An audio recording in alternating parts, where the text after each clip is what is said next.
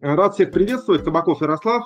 Начинаем наш эфир. А, у нас сегодня тема вложения с максимальной доходностью, обзор альтернативных решений.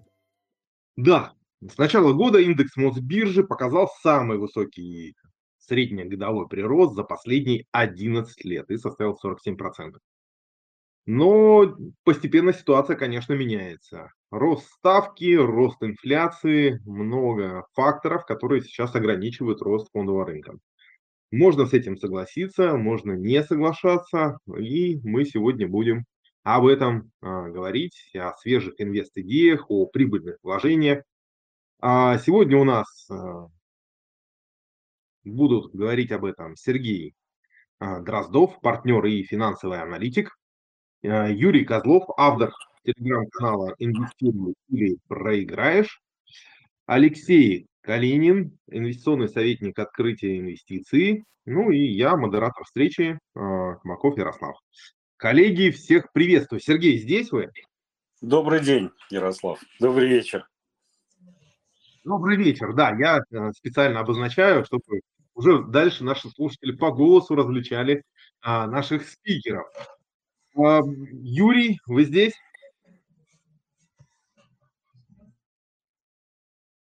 Юрий у нас подключается. Алексей а, Калинин, я вижу, уже здесь. Да, добрый вечер, участники. Всех приветствую. Замечательно.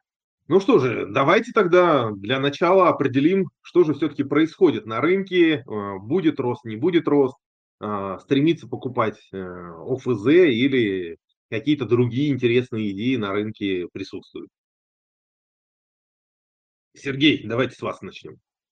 Да, еще раз э, всем добрый вечер, э, приветствую. Но рынок, как Ярослав уже сказал, вырос прилично и становится таким вложением вот с текущих прям, да, если кто-то не заходил, боялся до этого момента, уже, конечно, не такие комфортные уровни, не такие приятные цены.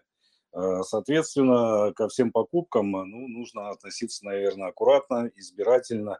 Те лидеры, которые были в начале года или даже в конце прошлого года, стали, аутсайд, стали аутсайдерами, ну, к примеру. Ну, некоторые были аутсайдерами, например, Фосагра, Алроса, та же самая, хотя я и не понимал, в чем идея Алроса, когда ее немножечко так вот подзадрали. Что у нас остается? Ну, по-прежнему, наверное, Остается у нас Лукойл со своими дивидендами, которые в октябре, скорее всего, об этом а, объявит. Э, ну, безусловно, Сбербанк, хотя повышение ключевой процентной ставки тоже это немножечко затормозило его динамику. Ну, это что касается да, фишек первого эшелона. Если мы говорим об ОФЗ, ну, здесь, наверное, э, можно применить э, такое слово на вкус и цвет. То есть возможно, что консервативным а, инвесторам а, даже, наверное, не стоит не, ОФЗ, не на ОФЗ смотреть, а на банальный депозит. Вот. Ну, ОФЗ не дают сильно большой доходности, там, конечно, может быть, где-то на долговом рынке можно и найти процентик другой выше э, ставки депозита, но тут нужно понимать, что не исключено еще одно повышение ключевой процентной ставки, ну и как-то, на мой взгляд, идея, по крайней мере, с долговым рынком, она так себе. Не знаю, не знаю, Сергей. Мне кажется, вы слишком э, консервативно смотрите. Почему? Потому что депозиты на 2 месяца по 12%, облигации на 10 лет по 12% годовых.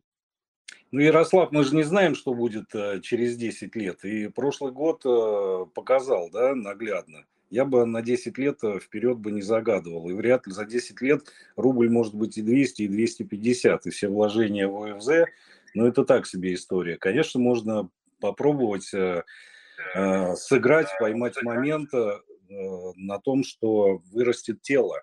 Вот. Но для этого нужен разворот монетарной политике. Здесь уже начинается тоже своего рода, ну не то чтобы трейдинг, но человек должен обладать определенными компетенциями. Ну, для тех, кто хоть какими-то компетенциями обладает, наверное, нужно следить за динамикой индекса RGBI. Там пока вот, э, если мы отталкиваемся не от фундаментальных да, параметров, а чисто от технических пока никаких моментов на покупку попросту нет. Ну и можно просто вот сидеть и морозить там деньги с риском, с тем риском, что тело еще просядет. И вот эта вот история может как э, э, людям рассказывают э, всевозможные стратегии, одна из которых заключается в том, что ну раз пока фондовый рынок дорогой или там неопределенность присутствует, то вы вложитесь в ОФЗ, а потом, когда рынок станет дешевый, вы продадите ОФЗ и купите что-нибудь на фондовом рынке. Но хочу сказать, такая схема работает не всегда по большей части работает это следующим образом. Человек припарковал деньги в ОФЗ, рынок действительно упал, и ОФЗ упали. И тут дилемма. То есть фиксировать э, убыток на долговом рынке, чтобы переложиться в фондовый, или сидеть дальше. Вот на мой взгляд, долговой, к долговому рынку нужно подходить более консервативно, то есть покупать бумаги вот э, именно с той дюрацией, вот то время, да, на которое вы готовы там сидеть, и не дергаться. Ну вот Мое мнение такое. Спасибо. Алексей, что скажете вы? Слушайте, ну тут что можно сказать? Это на, на, вкус и, на вкус и цвет, что говорится, да, потому что при, при прочих равных не совсем соглашусь с предыдущим собеседником, потому что облигации федерального займа, там, да, со, согласен, что они там дают сейчас 12%, но это доходность до конца, по крайней мере, зафиксирована до срока погашения, вне зависимости от того, на какой срок мы это все рассматриваем. Это достаточно интересная парковка денег. Вот. Но это если говорить про федеральный займ. Можно посмотреть высокодоходные да, облигации, там тот же самый корпоративный э, сегмент, там сейчас доходность есть и 15, и 16, и 17. Э, сегодня, например, там размещалась G-Group э, с, рей, с рейтингом BBB+, на 13,5% годовых. Вот, э, и сроком погашения полтора года с э, амортизируемым э, телом. Поэтому вопрос на самом деле не во что вкладывать, да, а самому инвестору честно самому себе ответить, что он хочет, а, какие доходности, какие риски, да, готов ли он посидеть в дивидендах или под дивиденды в Сбербанке, в Лукойле, там в той же самой Белуге, Позитив Technology там или еще какой-то, да, либо он э, хочет спокойно переждать этот период неопределенности, период э, этой повышения процентных ставок. А, и тут по ним тоже можно много рассуждать. Да? Там многие аналитики говорят, что, скорее всего, до конца года мы увидим и 14% у процентной ставки. А с другой стороны, в 2024 году ее уже ждут а, на 9% под концу года. Поэтому и рост тела возможен, и фиксация процентной ставки, и получение постоянного дохода от и ОФЗшек, и от э, ВДОшек. Поэтому на вкус и цвет, что говорится. Отлично, замечательно. Алексей, а на что на ваш вкус и цвет? Э, как вы считаете? Куда смотрите? Так, ну смотрите, вот прямо сейчас я со своими клиентами, э, у меня портфели разнятся от, э, опять же, от риск профиля. Да? А в последнее время мы стали очень много брать облигаций, в том, в том числе и корпоративных, и сейчас это процентное соотношение там доходит до, до 30%. Это конкретно облигашки, да, там э, есть и строительный сектор, и, и там высокотехнологичный, э, и, и наша региональная компания, но это если мы говорим о припарковать деньги. Если говорить о портфелях акций, то да, конечно, тут э, без голубых фишек ни, никуда не денешься, никуда от них не обойдешься. Тот же самый Сбербанк, тот же самый Лукойл, э, тот же самый позитив в а, в компании «Позитив». Очень ждем э, редомицеляции X5 Retail Group а, и какую-то информацию по дивидендам от «Магнита», да, потому что тоже рассчитываем, что ребята все-таки исправят свои корпоративные как, как грамотно назвать, косяки, недочеты, да, которые они там а, допустили, да, и после собрания акционеров все-таки объявят о том, что они, после совета директоров а, объявят о том, какие они планируют или не планируют платить дивиденды.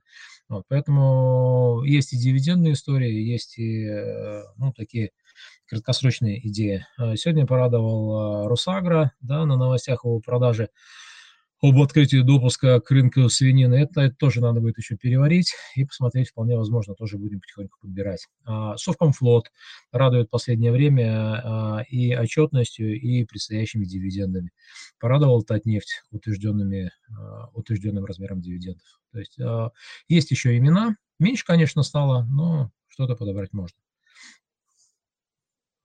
Спасибо. Кстати, мы вот э, с коллегами тут посчитали количество акций компаний, дивидендная доходность которых выше 13% выше ключевой ставки. И оказалось, этих компаний всего лишь 6. Сергей, есть ли у вас предпочтение среди дивидендных компаний, на кого смотрите, на кого делаете ставку? Ну, как я уже сказал, это Лукойл. Я вообще как бы сторонник, сторонник более понятных э, таких фундаментальных э, историй из первого эшелона. Ну, в основном, вот кроме Лукойла, я пока, наверное, ничего особого и не вижу. Но здесь нужно понимать, что и Лукойл тоже стоит э, недешево. Кроме того, дивиденды у Лукойла ожидаются, по-моему, вторая половина октября, где-то там объявят о, о них вот, э, скорее всего. Поэтому на проливах, ну, это видно вот по той коррекции, которая у нас была, то, что его, он и не падает, и выкупают его достаточно бодро. Поэтому пока, пока вот смотрю на Лукойл, с магнитом, наверное, отчасти согласен, отчасти нет, но да, действительно, там вполне может быть э, и неплохой дивиденд, но это, опять же, из разряда может быть, а может и не быть. Поэтому тоже за ним нужно посматривать. С другой стороны, э, если мы посмотрим на магнит, то, ну, на мой взгляд, если брать его в портфель, то, наверное, не больше 7%. И то это, наверное, максимальная такая величина будет в портфеле. А Сбербанк, ну, история, наверное, пока на все времена, да, и э, помимо там ожидания дивидендов, там э, есть еще и неплохой апсайд. После того, как он отстоялся несколько месяцев, если наш рынок действительно по индексу Мосбиржи там пойдет в сторону 3500, ну, я думаю, что без Сбербанка это не обойдется, и он перепишет локальный хай, как минимум там на 280, а как максимум, может быть, и приблизится к, к 300 рублям. Ну, пока вот так. Металлурги еще могут э, подтянуться. Кстати, на прошлой нашей встрече я говорил то, что Северсталь достигнет уровня 1400.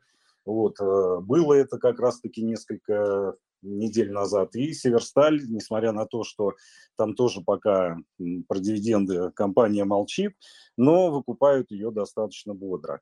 Э, Магнитогорский металлургический комбинат, он ну, традиционно вообще-то из этой тройки металлургов отставал в динамике в своей, но вполне возможно, что и он подтянется. Единственное, что мне там не нравится, то, что Магнитка уже, сказал, уже они говорили о том, что в этом году дивидендов не будет, ну, а Северсталь вроде как так уклончиво то ли будет, то ли не будет, но, тем не менее, просто покупают на ожиданиях. Рынок часто так вот себя ведет, что идут покупки на ожиданиях. Ну, пока, наверное, вот так.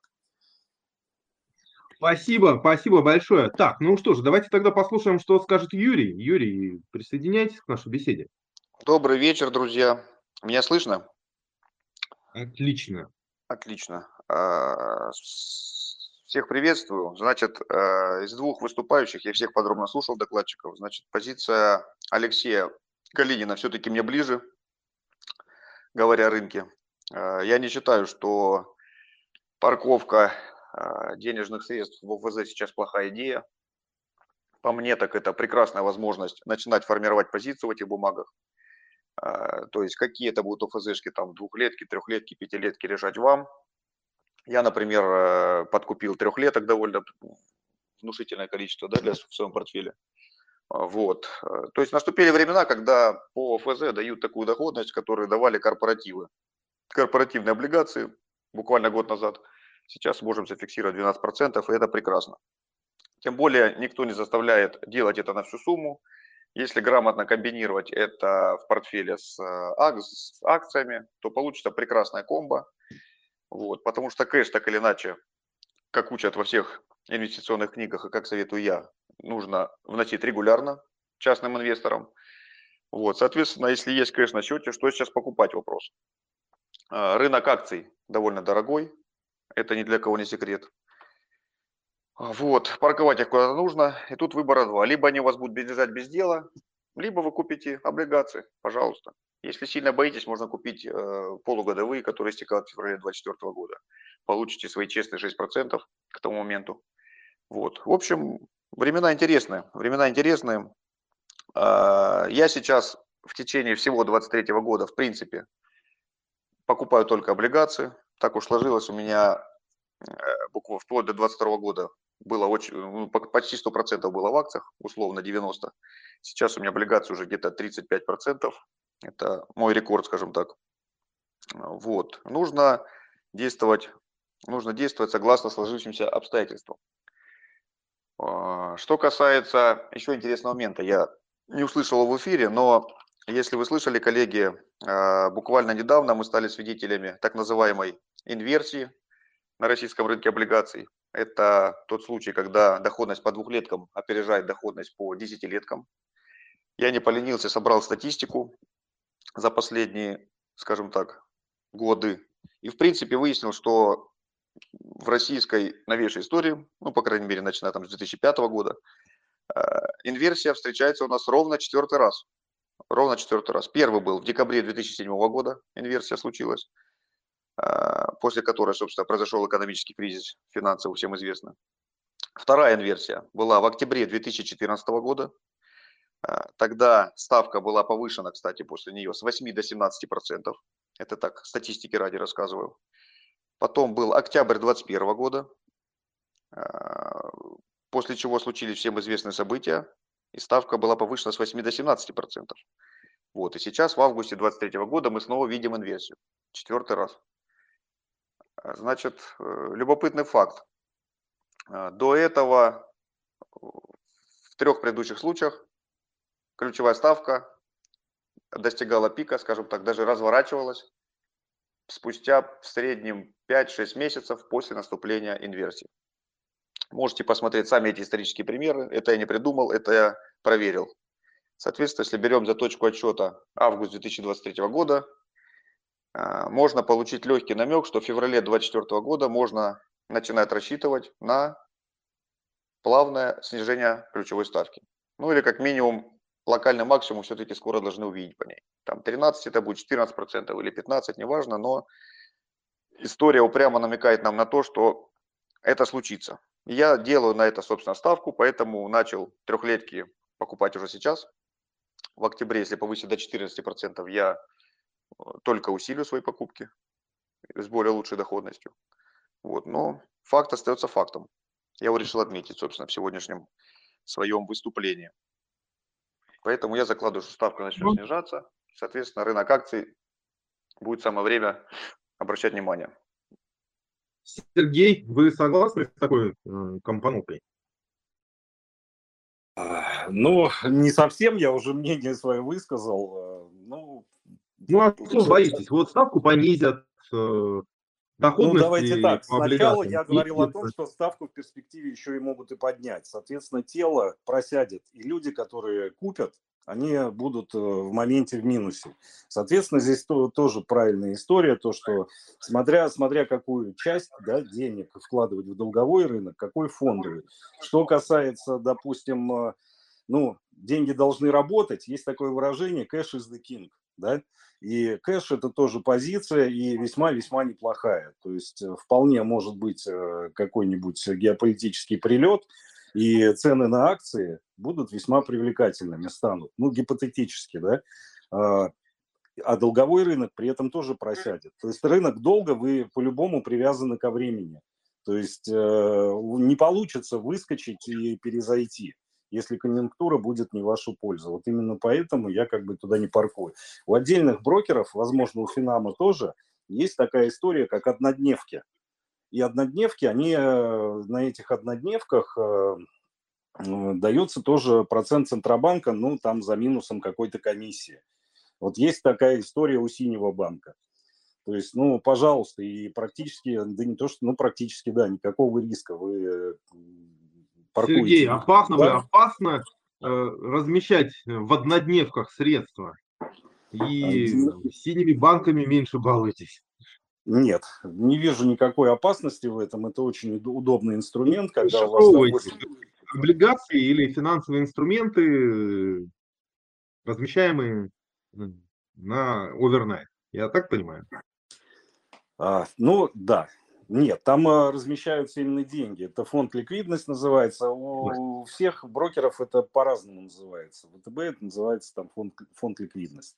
У других брокеров тоже что-то есть. Мы тоже его используем но... и тоже, кстати, позитивно на него смотрим. Он, ну, то есть э, в рамках конституционного управления, насколько я знаю, в том числе наши инвестконсультанты достаточно активно используют именно ВТБшный фонд. У них ВТБ Но, да, да, да, вот я, вот я о чем. И э, инвестору, наверное, стоит задуматься. То есть, если у ФЗ у вас доходность там 12-13, ну, да, даже если вы найдете там 15, да, к примеру, на корпоратах, э, ну и смысл, вы там сидите долго на, не, на непонятное время в лучшем случае, ну, точнее, в лучшем до погашения, вот, или, если повезет, действительно монетарная политика развернется и ставку начнут, э, к примеру, снижать, тело, да, начнет расти. Но здесь вы как бы в подвешенном состоянии со своими деньгами. А на этих так называемых однодневках, э, пожалуйста, вы получаете исправно свои деньги, свой процент, и когда нужно, вы просто без всяких э, потерь выходите и покупаете что-нибудь на рынке акций. Ну, мне кажется, вот здесь, при тех доходностях, которые у нас на облигациях, да, и практически сопоставимый вот э, тот же самый фонд ликвидности, ну, мне кажется, выбор очевиден в пользу как бы второго. И зачем это все, тем более как бы с этих, с облигаций тоже нужно и налоги платить. И, ну, слишком это сложная история. Ну, на мой взгляд, по крайней мере. Ну, сколько мнений, да, сколько людей, столько и мнений. А если полугодовые ОБЗ купить, Сергей? Полугодовые, чем плохо? Какой риск? Положить миллион, получить в феврале миллион Ну, смысл, и, и вы сидите целых полгода, а, допустим, через две недели рынок акций упадет. А упадет рынок акций, упадет и тело, к примеру. И все. А из фонда ликвидности вы в любой момент вытаскиваете деньги и заходите на рынок при сопоставимой ставке. Не вижу вообще никакого смысла париться, ну уж простите, да, с ОФЗ. Вот в таком случае при текущей, если бы УСЗ давали там 15, ну не 15, а там 17, 18, ну тогда можно было бы подумать, а когда все это сопоставимо, и из фонда ликвидности вы вытаскиваете деньги вот просто когда вам нужно, а в облигациях вы просто засядете. Ну, к примеру, вот полгода будете сидеть и ждать. Или продавать с убытком, чтобы переложиться в рынок акций. Ну, вы знаете, что чем ближе погашение облигаций, тем ближе цена будет к номиналу, поэтому сильно, сильно не упадет с погашением но, в 2024 году. Но это частности, но, ладно. Но это все может случиться. Мы уже видели, как все прекрасно падало. И э, последний раз перед повышением ключевой процентной ставки там тоже все присело прилично. И то есть люди, те, которые покупали, к примеру, вкладывались в ОФЗ пару месяцев назад, ну, как бы они сейчас сидят и думают, ну, если у них, конечно, стратегия была по-быстренькому выскочить, ну, сидят и думают, что с этим делать, либо будут ждать. Не, не подскажете, маленький, маленький вопросик, не подскажете? А что там с субордами синего банка? Ну, э, Ярослав, Суборда – это немножко другая история. Мы же сейчас не про Суборда говорим, а немножечко ну, про другое. Алексей, давайте присоединяйтесь. Что вы считаете наиболее интересным в текущей ситуации все-таки депозиты или полугодовые? В моей, картине, в моей картине мира, ребят, я уже давно отказался от депозитов, здесь лукаять не буду, да, и всех крупных клиентов мы с депозитов вывели. А, завели там в те же самые облигации федерального займа как альтернативу банковскому вкладу. Опять же, тут вопрос же в чем упирается. То есть, если мы хотим а, быстро и надежно и коротко припарковать этот капитал, то, наверное, да, может смотреть только депозиты. А если у инвестора есть такая стратегия, что у него там минимум 30%, там 30-50% размещено в консервативных э, инструментах с регулярными э, выплатами, да, там будь то квартальные, полугодовые там или еще какие, да, ну то есть в любом случае там те, те же самые структурные инструменты, которые сейчас активно начали продавать а, с а, российским наполнением. Вопрос а, очень такой. То есть, если мы говорим о спекулятивной стратегии, то, наверное, да, и фонд ликвидности, и все прочее. А вот ловить случится, что, что случится через две недели, через неделю, там, через месяц, в наше время, на мой взгляд, э, дело настолько неблагодарное, это как тыкать пальцем, да, и угадал, не угадал. Поэтому все-таки стараюсь работать более планово, более э, технично и более так структурировано, да, чтобы, чтобы не было каких-то резких колебаний по портфелю, как взлетов, так и падений. Тут больше а, и сейчас то, что творится на рынке, да, а, по крайней мере, порезали с многими клиентами плечи, оста- остаемся только в своих, да, чтобы в случае удачного стечения обстоятельств наращивать позиции и плечами, и продажи через облигации. Поэтому вот опять возвращаясь к вопросу, а там на вкус и цвет, кому что нравится. Спасибо, спасибо большое. Коллеги, я предлагаю тогда по две минутки э, коротко о каких-то интересных все-таки идеях, может быть, на фондовом рынке, может быть, вот около фондового рынка, золото, не знаю, там, ехать добывать нефть в США, еще что-то, э, майнеры, э, опять же, американский рынок, либо там китайский рынок. Какой взгляд может ну, какие идеи могут э, выстрелить в ближайшие полгода? Сергей, давайте с вас начнем. Если бы я знал, Ярослав, вот сейчас а, какие идеи могут выстрелить? Наверное, ну, я не говорю, я да. не говорю о стопроцентном, о стопроцентной реализации, но я имею в виду, что вот в фактуре интересного есть. Ну, пожалуй, опять же повторюсь, интересен только, ну не только, да, но вот как пока, по крайней мере, Лукойл на ближайшую перспективу. Буквально осталось, да, чуть больше там двух недель вот до всей этой истории. И судя по тому, что я вижу сегодня вот по динамике индекса Мосбиржи, судя по всему, коррекция у нас закончена, и, наверное, ниже мы уже без геополитического какого-то прилета не будем. Поэтому вот один из вариантов э, вот такой. Доходность там будет, э, наверное, где-нибудь э, промежуточных дивидендов 7-8%, ну, вполне, да, неплохо. И, по сути, есть еще у Лукойла там апсайд, как минимум, к предыдущему максимуму, который мы нарисовали, ну, как максимум к историческому. Пока, наверное, вот так. Ну, а остальное все можно избирательно, наверное, взять уже таким паровозиком – на небольшие доли. Сейчас, наверное, не нужно заходить э, на всю котлету, когда говорят э, на рынке. Если кто-то не заходил с начала года, а ждал, что там Сбербанк будет по 50 или что-то около того. Озон неплохо смотрится и откорректировался он, кстати, неплохо. Кстати, вот что хочу сказать по грядущим там редомицеляциям.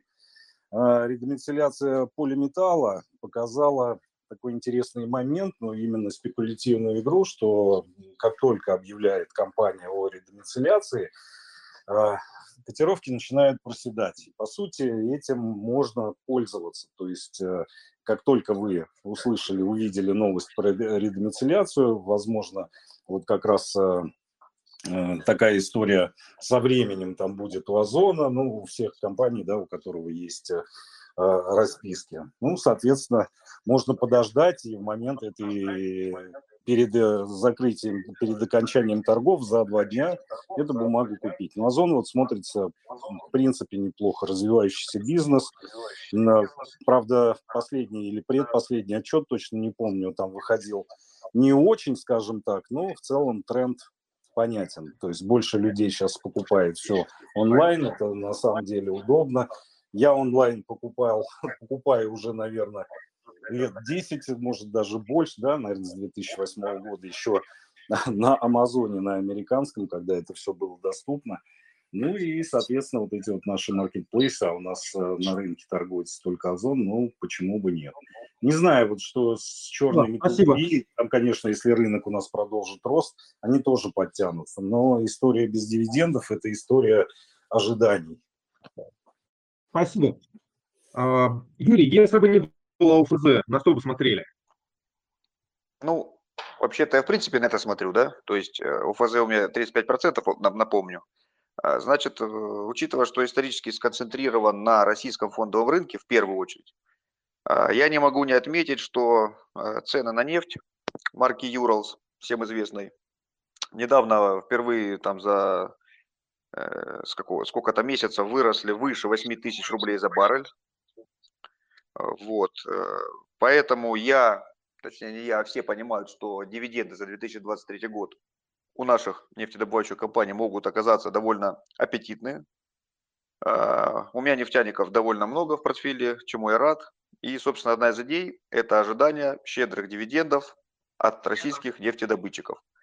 Сургутнефтегаз, Преф, это вообще отдельная история. Там теоретически может нарисоваться вообще какой-то космос, да, двузначно. То есть рекордный максимум как по доходности, так и в абсолюте. После э, их отчетности полугодовой э, стало понятно, что кубышка целая и невредимая, слава богу. Собственно, одна из идей вот это. И, кстати, интересный факт еще. А, все, все знают, что у нас нефть марки Юралс в России, но многие забывают, что есть еще у нас премиальные сорта, вот, которые называются э, Siberian Light и, и SPO, по-моему, как-то так.